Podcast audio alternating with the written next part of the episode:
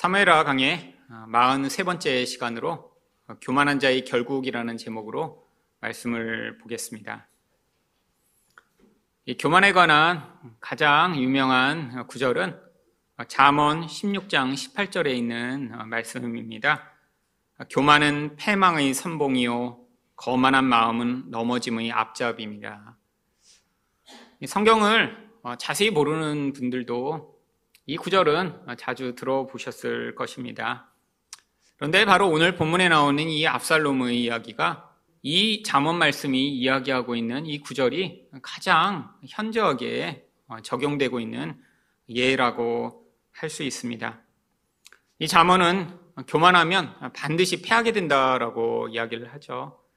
오늘 본문을 통해 이 교만한 자의 결국이 어떻게 되는가 함께 살펴보고자 합니다. 첫 번째로 교만한 자는 자신의 힘만 믿다가 패배합니다. 1절 말씀입니다. 이에 다윗이 그와 함께한 백성을 찾아가서 천부장과 백부장을 그들 위에 세우고 이제 다윗은 전쟁을 준비하며 또 군사 체계를 어, 세웁니다. 백부장, 천부장을 세워서 그 밑에 이제 군사들을 배치하는 것이죠. 그런데 2절 상반절에서 단순히 백부장과 천부장만 세운 것이 아니라 전체 군대를 세 파트로 나누어 각각 책임을 맡게 합니다. 다윗이 그의 백성을 내보낼새 3분의 1은 요압의 휘하에 3분의 1은 스리아의 아들 요압의 동생 아비세의 휘하에 넘기고 3분의 1은 가드 사람 이때의 휘하에 넘기고 왜 이렇게 군대를 세 덩어리로 나눈 것일까요? 원래 세력이 약한 편은 이렇게 나누어서 게릴라전을 펼칠 수밖에 없습니다. 아주 강력한 군대에 아주 많은 숫자를 가지고 있다면 그 숫자로 말미암아 이제 한 번에 공격을 하고 전쟁을 하는 것이 유리하겠죠. 그런데 지금 이 다윗 편에 선 군대는 힘으로 맞서 싸울 수 없는 그런 상황이기 때문에 어, 이 군인들도 세 부분으로 나누어서 이렇게 게릴라전을 펼치려고 하는 것입니다. 그런데 반면에 압살롬의 군대는 어떻게 준비를 했을까요? 바로 후세의 계략을 받아들여서 모든 이스라엘 군대를 다 모아 지금 이 다윗의 군대와 전쟁을 하려고 하고 있죠. 바로 그 이야기가 사무엘하 17장 11절입니다. 나는 이렇게 계략을 세웠나이다. 온 이스라엘을 단부터 부엘세바까지 바닷가의 많은 모래같이 당신께로 모으고 친히 전장에 나가시고 바로 이 압살롬의 허세 많은 군대 바닷가의 모래와 같은 군대를 모은 뒤에 당신이 친히 나가서 그 강력한 힘을 한번 보여주라라고 이야기한 이 후세의 계략대로 이 압살롬은 이스라엘 전 군대를 모아 지금 이 다윗의 군대와 전쟁을 하려고 합니다. 그래서 사무엘하 17장 24절을 보시면 압살롬은 모든 이스라엘 사람과 함께 요단을 건너니라. 물론 이스라엘에 있는 한 사람도 빼놓지 않고 다 이곳에 왔다는 이야기는 아닙니다. 성경이 이야기하는 이런 모든이라고 하는 표현은 올 수 있는 사람은 전부라고 하는 의미죠. 지금 군대로 동원될 수 있는 이스라엘 사람들은 다 이곳에 와서 압살롬과 함께 했다라고 하는 뜻입니다. 지금 압살롬은 이렇게 이스라엘 전 지파가 자신 편에 서 있었기 때문에 지금 자만심에 가득한 상황이죠. 친히 그 군대를 이끌고 나가서 나를 따르는 사람들이 얼마나 많고 내 힘이 얼마나 강한가를 보여주고 싶었던 것입니다. 다윗왕도 이런 위기 상황이라 자신이 친히 나가고자 합니다. 2절 하반절입니다. 왕이 백성에게 이르되 나도 반드시 너희와 함께 나가리라 하니. 그런데 바로 이런 다윗의 제안에 대해 백성들은 어떻게 대답을 했나요? 3절 상반절입니다.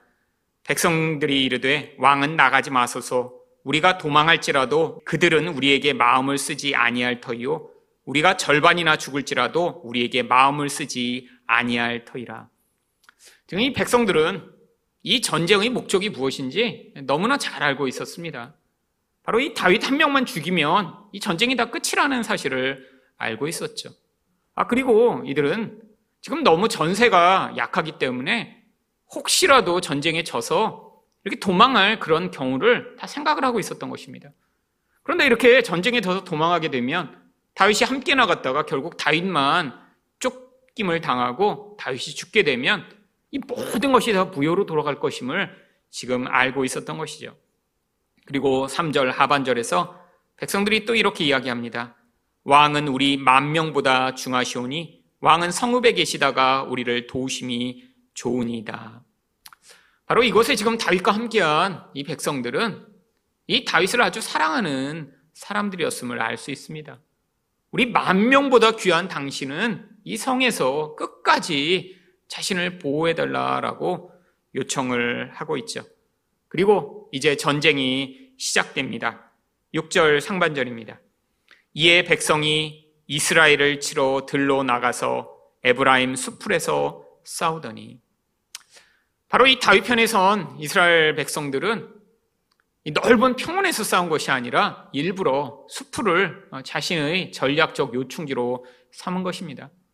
이 에브라임 산지에 있는 이런 풀이 많이 있고 나무가 많이 있는 곳에서 사실 게릴라전을 펼치려고 한 것이죠.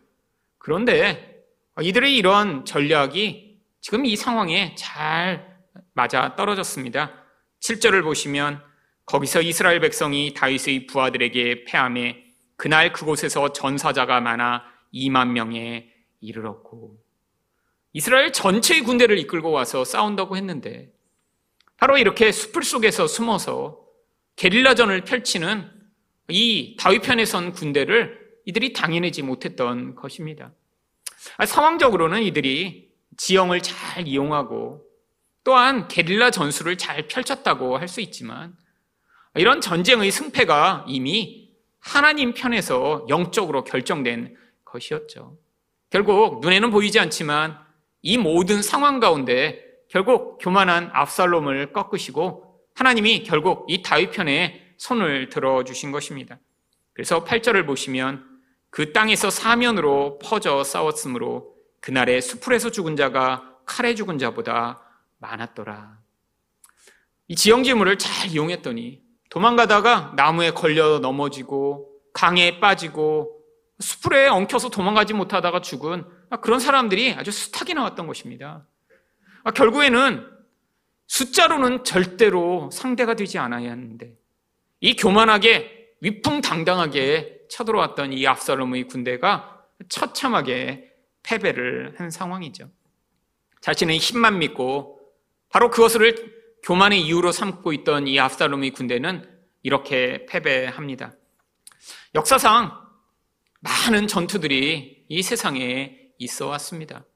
그런데 역사상 아주 알려진 유명한 전투들 가운데는 이렇게 교만하게 자신의 힘만 믿고 싸우다가 결국에는 큰 패배를 하게 된 그런 전투들이 있습니다. 아주 수없이 많은 전투가 있었기 때문에 일반적으로는 강한 힘을 가진 자들이 승리하는 것이 아주 보편적이죠. 그런데 우리가 잘 알고 있는 전투 가운데도 이렇게 교만하게 자신의 힘만 믿고 싸우다가 다 패망하게 된 그런 전투들이 있습니다.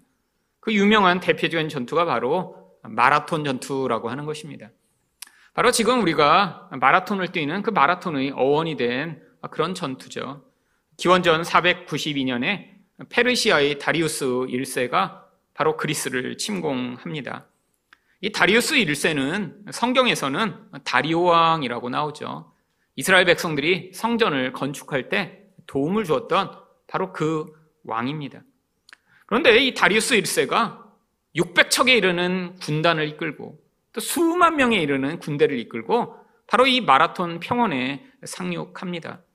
그런데 원래 이 다리우스 1세가 진짜 공격하여 점령하고자 했던 것은 아테네였습니다. 그런데 이 마라톤 평원은 아테네로부터 약 40km가 넘게 떨어진 곳이에요. 배를 타고 왔으면 아테네로 이렇게 돌아서 아테네를 직접 공략하면 되는데 이 다리우스 1세가 일부러 멀리 떨어진 마라톤에 상륙한 이유가 바로 자신의 힘을 과시하고자 한 것이었습니다. 이 그리스는 당시에 도시국가로 이루어져 있었습니다. 그 중에 가장 유명한 도시국가가 아테네였죠. 많은 도시국가들이 연합을 해서 싸우는 상황이니까 이 다리우스 1세가 이렇게 넓은 평원에 자신이 이렇게 강력한 군대를 한꺼번에 상륙시켜 그 위세를 보여주면 이 도시 국가들 사이에 분열이 일어나서 바로 그들이 연합하지 못하고 패망해 될 것이라고 생각해서 자신의 힘을 보여주고자 일부러 아테네에서 멀리 떨어진 곳에 상륙했던 것입니다. 급하게 아테네를 비롯한 많은 도시 국가들은 군사들을 모집했습니다. 근데 겨우 모집한 군사가 만 명 정도에 불과했습니다. 심지어는 스파르타의 군대를 요청했는데 자신들은 당장 도울 수 없다고 해서 또 그 강력한 군대의 힘을 도움받지 못한 상황이었죠. 결국 모든 사람들이 예측하기에 이 그리스 군대가 완전히 망하게 되고 페르시아가 이길 것이라고 생각했는데 실제 전쟁이 벌어지고 나서는 정반대의 결과가 나타났습니다. 이 마라톤 전투로 인해 페르시아 군은 6,400명이 죽게 되고 패배하여 도망을 치게 되고요. 바로 그리스 군대는 192명밖에 사망하지 않았습니다. 역사상 가장 이런 현저한 결과를 남긴 예측할 수 없는 그런 전쟁이었죠. 바로 이때의 에피소드를 가지고 사람들이 아, 그 전쟁의 승부를 전하기 위해 40km를 달려온 어떤 병사가 있었는데 아, 그 사람을 기리기 위해 이 마라톤이라는 경기가 시작되었다고 알고 있지만 이것은 후대에 만들어진 허구적인 이야기입니다. 사실 마라톤을 나중에 개최하기 위해서 좋은 어떤 이유를 찾다가 바로 이런 이야기를 만들어냈는데 이것은 원래 이 사건과 관계없는 필리피데스라는 그런 전령이 이 전쟁이 벌어지기 전에 스파르타의 지원군을 요청하기 위해 240km나 이틀 만에 달려갔던 그런 이야기에서 그 이야기의 한 부분을 가지고 와 이 마라톤 이야기와 짬뽕을 해서 만든 이야기였죠. 어쨌거나 이렇게 역사상으로도 아니 교만하게 자신의 힘만 믿고 하던 모든 이런 사람들이 어떻게 그 자기의 힘이 자신을 패배하게 만드는지를 보여주는 그러한 현저한 예죠. 여러분, 하나님 백성들도 이 세상의 힘에 끊임없이 유혹을 받습니다. 여러분, 유혹을 받기 때문에 우리도 끊임없이 힘을 열망하죠. 내가 더 잘난 사람이었으면, 아, 내가 이렇게 남보다 더 많은 힘을 가지고 있었으면, 여러분, 우리 안에 있는 이 모든 유혹의 이유들이 결국에는 우리 또한 이 세상의 힘을 똑같이 열망하고 있다라고 하는 증거입니다. 그런데 어떤 사람들은 아, 이런 힘을 아니 그냥 물려받거나 자신이 노력하지 않았는데 갖게 되는 사람들이 있죠. 여러분, 우리들은 그들을 부러워합니다. 아니, 어떻게 저렇게 예쁘게 태어났을까? 아니, 태어나면서 어떻게 저렇게 부모의 큰 재산과 그런 영향력을 받아 저렇게 자기가 고생을 하지 않고 살 수 있을까? 여러분, 그런데 결국 자신이 이렇게 가지고 있다라고 하는 것, 또 자신이 자랑할 만한 것을 가진 사람들이 결국 인생 가운데 그것들을 의존하다가 패망을 하게 되는 경우들이 많이 있습니다. 여러분, 하나님의 백성의 인생 가운데는 이것이 더 현저합니다. 세상 사람들은 하나님이 개입하시지 않기 때문에 그게 전부라고 생각하다가 죽게 되는 경우들도 있죠. 그런데 여러분, 교만이라는 게 무엇인가요? 눈에 보이는 자기의 힘을 의존함으로 말미암아 결국 하나님을 의존하지 않는 상태죠. 여러분, 하나님 백성인데 하나님을 믿지 않고 의존하지 않는 그것이 가장 무서운 죄인 것입니다. 여러분, 믿음이란 건 무엇인가요? 결국 우리가 그 대상 외에는 의존할 대상이 없기 때문에 그 대상에게 나의 모든 것을 의탁하여 그 인도하심과 뜻에 따라 반응하게 되는 것을 바로 믿음이라고 하는 것이죠. 여러분 그래서 믿음이 있다면 바로 예수 그리스도를 믿는다면 그 예수 그리스도의 뜻에 따라 반응하며 살아가는 순종이 자연스럽게 나타나게 되어 있는 것입니다. 결국 하나님이 우리에게 요구하시는 결국 성도로서의 가장 다른 모습이 무엇인가요? 예수를 의존하여 다른 것 의존하지 않고 그 예수의 뜻대로 반응하여 살아가는 사람이 되기를 원하시는 것이죠. 우리가 결국 나의 힘을 의존한다면 하나님이 그 의존하는 그 힘을 무너뜨리시고 결국 그 과정을 통해 내가 힘을 의존하여 하나님을 믿지 못하고 살아가는 그 자리로부터 하나님만을 의존하는 자리로 우리 인생을 불러내시기에 마련인 것입니다. 두 번째로 교만한 자의 결국은 어떠한가요? 자랑거리가 올무가 됩니다. 9절 상반절입니다. 압살롬이 다윗의 부하들과 마주치니라. 결국 그렇게 위풍당당하게 나갔던 압살롬이 이렇게 전쟁에 패하게 되니까 지금 도망을 치다가 지금 홀로 지금 이 다윗의 군대와 마주한 상황이죠. 아마 열심히 숲을 사이로 도망을 하면 잡히지 않을 것이라고 생각했는데 예상치 못한 일이 벌어집니다. 9절 하반절입니다. 압살롬이 노새를 탔는데 그 노새가 큰 상수리 나무 번성한 가지 아래로 지날 때 압살롬의 머리가 그 상수리 나무에 걸림에 그가 공중과 그 땅 사이에 달리고 그가 탔던 노새는 그 아래로 빠져나간지라. 이 고대 이스라엘에는 왕족들은 큰 말이 아니라 노새를 탔습니다. 이 노새가 온순하고 다루기 쉬웠다고 하더라고요.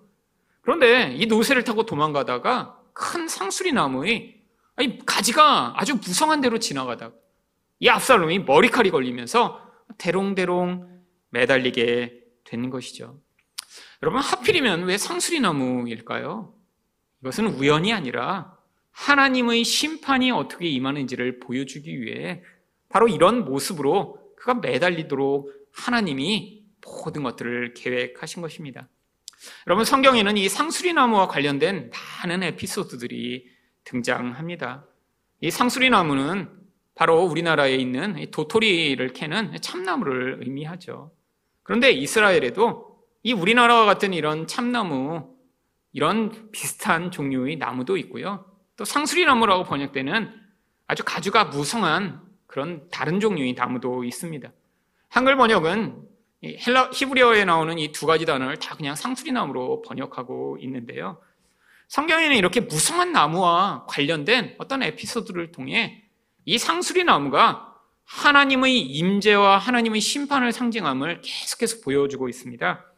창세기 13장 18절을 보시면 이에 아브라함이 장막을 옮겨 헤브론에 있는 마물의 상수리 수풀에 이르러 거주하며 거기서 여호와를 위하여 제단을 쌓았더라. 바로 마물의 상수리 나무가 우거진 곳에서 이 하나님께 예배한 것이죠. 바로 성경에는 이렇게 상수리 나무 그 나무 곁에서 예배하며 하나님을 만나는 이야기가 많이 나옵니다. 또한 사사기 6장 11절을 보시면 여호와의 사자가 아비에셀 사람 요아스에게 속한 오브라에 이르러 상수리나무 아래에 앉으니라.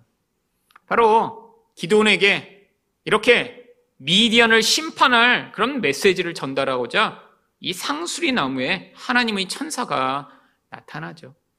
이 상수리 나무는 그러니까 하나님이 임재하셔서 하나님이 심판하시는 분이라는 것들을 보여주는 그런 아주 구체적인 장소였던 것입니다.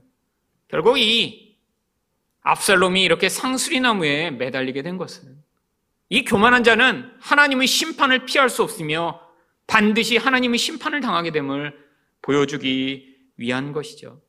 결국 이 하나님 앞에서 지금 하나님께 머리채를 잡혀서 대롱대롱 매달려 있는 모습이 드러난 것입니다. 근데 왜 하필이면 머리털일까요? 바로 그것이 이 압살롬의 가장 자랑스러운 모습이었기 때문이죠. 사무엘하 13장 26절을 보시면 그의 머리털이 무거움으로 연말마다 깎았으며 그의 머리털을 깎을 때 그것을 달아본 즉 그의 머리털이 왕의 저울로 200세겔이었더라. 여러분, 이 머리털은 압살롬의 자랑이며 영광이었습니다. 바로 이스라엘이 누구보다 자랑스러운 그런 모습을 가지고 있던 그가 아니, 이렇게 치렁치렁한 긴 머리를 깎지 않고 너무너무 무거워서 견딜 수 없을 때만 깎는 이 모습이에요. 여러분, 여기는 이 왕의 저울로 200세겔은 지금의 저울로 환산하면 2.5kg에 달하는 무게입니다. 그러면 얼마나 무거웠을까요?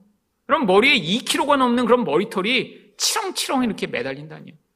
여러분, 긴 머리 이렇게 유지하는 거 이게 쉽지 않죠. 요즘처럼 이렇게 파마를 잘 할 수 있어서 이렇게 매직 파마를 해갖고 쫙 이렇게 아름다운 모습을 유지하면 또 관리가 조금 쉬울 수 있어요. 근데 고대에 그런 게 있었을까요? 여러분, 그 긴 머리를 날리며, 여러분, 얼마나 어렵겠어요? 여러분, 긴 머리, 긴 수염, 이런 거 유지하는 사람들은 엄청나게 부지런하고 깔끔해야 가능한 것입니다. 아, 귀찮고 힘든 그것을 왜 이렇게 깎지 않고 있었던 거죠? 여러분, 그 치렁치렁한 머리가 다른 사람은 갖지 못한 나의 자랑이며 영광이기 때문이죠. 여러분, 그 모습을 보며 사람들이 어떻게 이야기했을까요? 이야, 멋있다. 야, 압살롬은 정말 화려하다. 아름답다. 여러분, 근데 바로 그 자랑거리가 이 압살롬의 패망의 이유가 된 것입니다. 여러분, 그뿐 아닙니다. 성경은 여기에 나와 있는 상수리나무에 걸려라고 하는 단어를 통해 이 압살롬이 하나님의 얼마나 무서운 저주 아래 있는 자임을 보여주고 있죠. 이 나무에 걸리다라고 하는 이 단어조차 결국에는 신명기 21장 23절에 나오는 나무에 달린 자는 하나님께 저주를 받았음이니라. 결국 하나님의 저주를 상징하는 단어예요. 여러분, 하나님이 일부러 이 압살롬이 상수리 나무에 걸려 이렇게 하나님의 저주를 받고 죽는 자의 모습을 연출하도록 하심으로 말미암아 교만한 자가 어떻게 하나님의 저주 아래 죽을 수밖에 없는지를 보여주시고자 한 것이죠. 여러분, 우리는 이 말씀을 들으며 야, 이 압살롬은 참 나쁜 놈. 정말 아주 쌤통이다. 아 저렇게 아버지를 배반하고 아니 저렇게 나쁜 짓을 하더니 아 저렇게 심판을 받아 마땅해라고 생각할 수 있죠. 여러분은 내 성경에 나오는 사울 압살롬의 이야기는 결국 우리 안에 동일하게 존재하는 세상의 힘을 사랑하고 그것이 조금만 있어도 자랑하고 싶어 못 견뎌하는 이 옛사람의 모습을 그들의 인생을 통해 구체적으로 담아 보여주고 있는 것입니다. 여러분, 우리 또한 얼마나 조금만 내가 다른 사람보다 더 좋은 것을 가지고 있으면 자랑하고 싶어 못 견디나요? 여러분, 우리 안에 있는 이 자랑의 욕구요. 아, 내가 조금만 더 남보다 무엇인가 잘할 수 있으면, 아니, 뭔가 내가 남보다 더 예쁘면, 아니, 내가 조금만 능력이 있으면, 그것을 드러내고 싶어 하는 이 우리의 욕구요. 아니, 그런데 내가 자랑하고 싶어 하는 그것이 세상에서 다른 사람들도 너무 열망하고 좋아하는 것이에요. 그럼 그럴수록 어떻게 됩니까?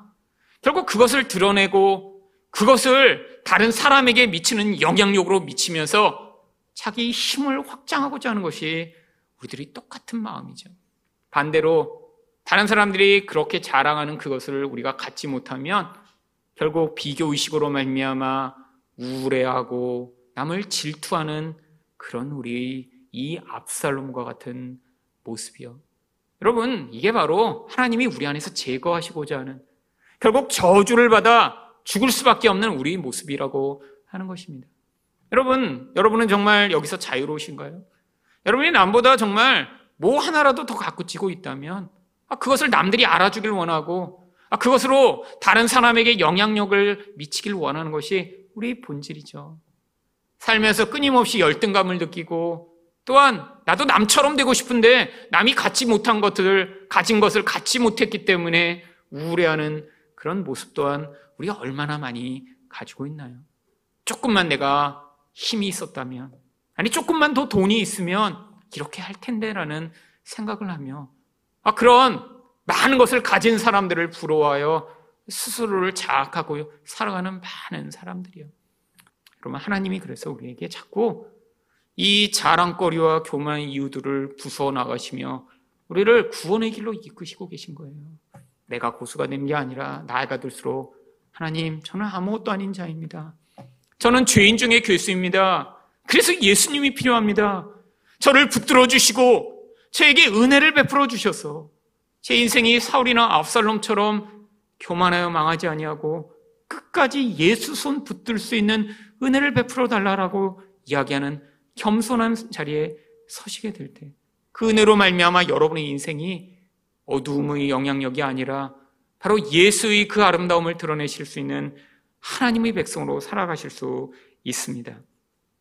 여러분, 그런데 아, 이렇게 압살롬이 매달려 있었더니 한 사람이 와서 요압에게 그 사실을 고합니다. 10절입니다.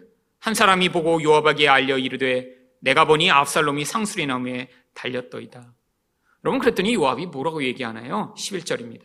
요압이 그 알린 사람에게 이르되 내가 보고 어찌하여 당장에 쳐서 땅에 떨어뜨리지 아니하였느냐? 내가 내게 은 열 개와 띠 하나를 주었으리라 하는지라. 아니 원수의 왕이니까 당장 왜 죽이지 않았어? 지금 질책하는 거죠. 여러분 그런데 사실 이 요압보다 이 사실을 보고한 군사는 훨씬 더 사려 깊은 사람이었습니다. 그가 뭐라고 이야기하나요? 12절입니다. 그 사람이 요압에게 대답하되 내가 내 손에 은 천 개를 받는다 할지라도 나는 왕의 아들에게 손을 대지 아니하겠나이다. 우리가 들었거니와 왕이 당신과 아비세와 이때에게 명령하여 이르시기를 삼가 누구든지 젊은 압살롬을 해하지 말라 하셨나이다. 여러분 다윗이 아, 이렇게 직접 얘기한 걸 모든 백성이 다 들었던 거예요. 여러분 그 이야기가 5절에 나옵니다. 왕이 요압과 아비세와 이때에게 명령하여 이르되 나를 위하여 젊은 압살롬을 너그러이 대우하라 하니 왕이 압살롬을 위하여 모든 군 지휘관에게 명령할 때 백성들이 다 들으니라. 여러분, 이 왕의 명령이요. 아, 물론 죽이고 싶죠. 나쁜 놈이죠. 그런데 지금 이 다윗은 끝까지 이 압살롬을 반역자가 아니라 자기 아들로 대우하고 있는 것입니다. 아, 물론 우리가 보면 야, 이런 아버지가 어디 있나. 여러분 지금 다윗은 하나님의 역할을 하고 있는 거예요. 하나님을 향해 하나님 나와보라고 그래. 맨날 셋대질하고 반역하는 우리들을 향한 이 하나님 아버지의 마음이요. 여러분, 이게 지금 다윗이 보여주고 있는 모습이죠. 여러분, 그런데 이 다윗의 명령을 이요압이 반역해 버립니다. 14절과 15절입니다. 요압이 이르되 나는 너와 같이 지체할 수 없다 하고 손에 작은 창 셋을 가지고 가서 상수리 나무의 가운데서 아직 살아있는 압살롬의 심장을 찌르니 요압의 무기를 든 청년 10명이 압살롬을 에워싸고 쳐 죽이니라. 여러분, 지금 교수대에 매달려 있는 이 압살롬을 정말 비참하게 죽여버린 것이죠. 여러분, 창으로 심장을 찔렀는데 그때 죽었겠죠. 근데 10명이나 매달려서 왜 그를 또 칼로 친 것일까요? 여러분, 정말 비참한 죽음을 보여주는 것입니다. 그냥 심장만 찔러 죽인 게 아니라 팔다리 다 잘라버리고요. 목도 자르고요. 다리 자르고요. 정말 토막을 내서 이 저주받은 존재가 얼마나 비참하게 죽는지를 보여주고 있는 것이죠. 여러분, 이 시신을 훼손하는 것처럼 이 고인을 모욕 주는 것 없습니다. 지금 그렇게 한 거예요. 이런 왕을 죽이려고 하는 반역자가 얼마나 비참하게 죽는지를 보여주고자 한 것이죠. 여러분, 그런데 이게 지금 이 요압이라고 하는 이 왕의 명령에 반역하는 자의 손에 의해서 일어납니다. 결국 하나님이 이 압살롬이라는 반역자를 이렇게 심판하시고자 또 다른 반역자를 사용하고 계신 것이죠. 그러면 이 이야기가 잠언의 16장 4절에 이렇게 나옵니다. 여호와께서 온갖 것을 그 쓰임에 적당하게 지으셨느니 악인도 악한 날에 적당하게 하셨느니라. 여러분 이 사무엘 하에 보면 이 요압의 악행이 계속해서 나옵니다.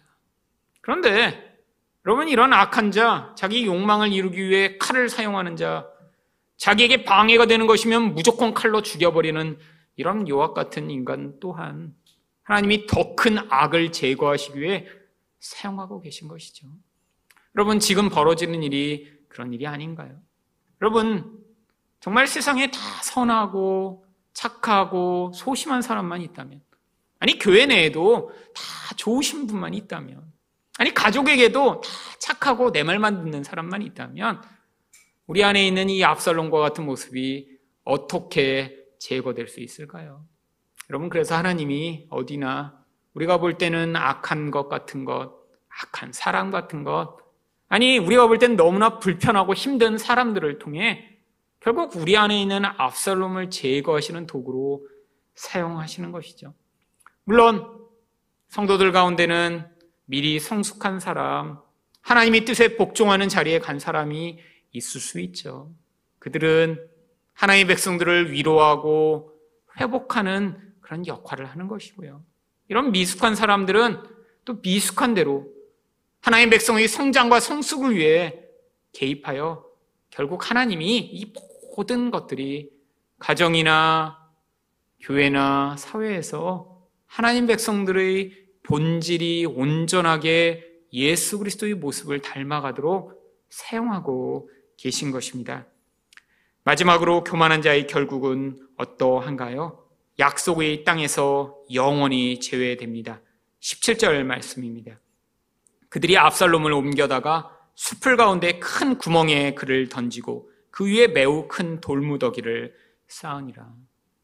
여러분, 온전한 매장이 아니라 구덩이에다 그냥 던져버리고 돌을 쌓아 임시 무덤을 만들어 버립니다.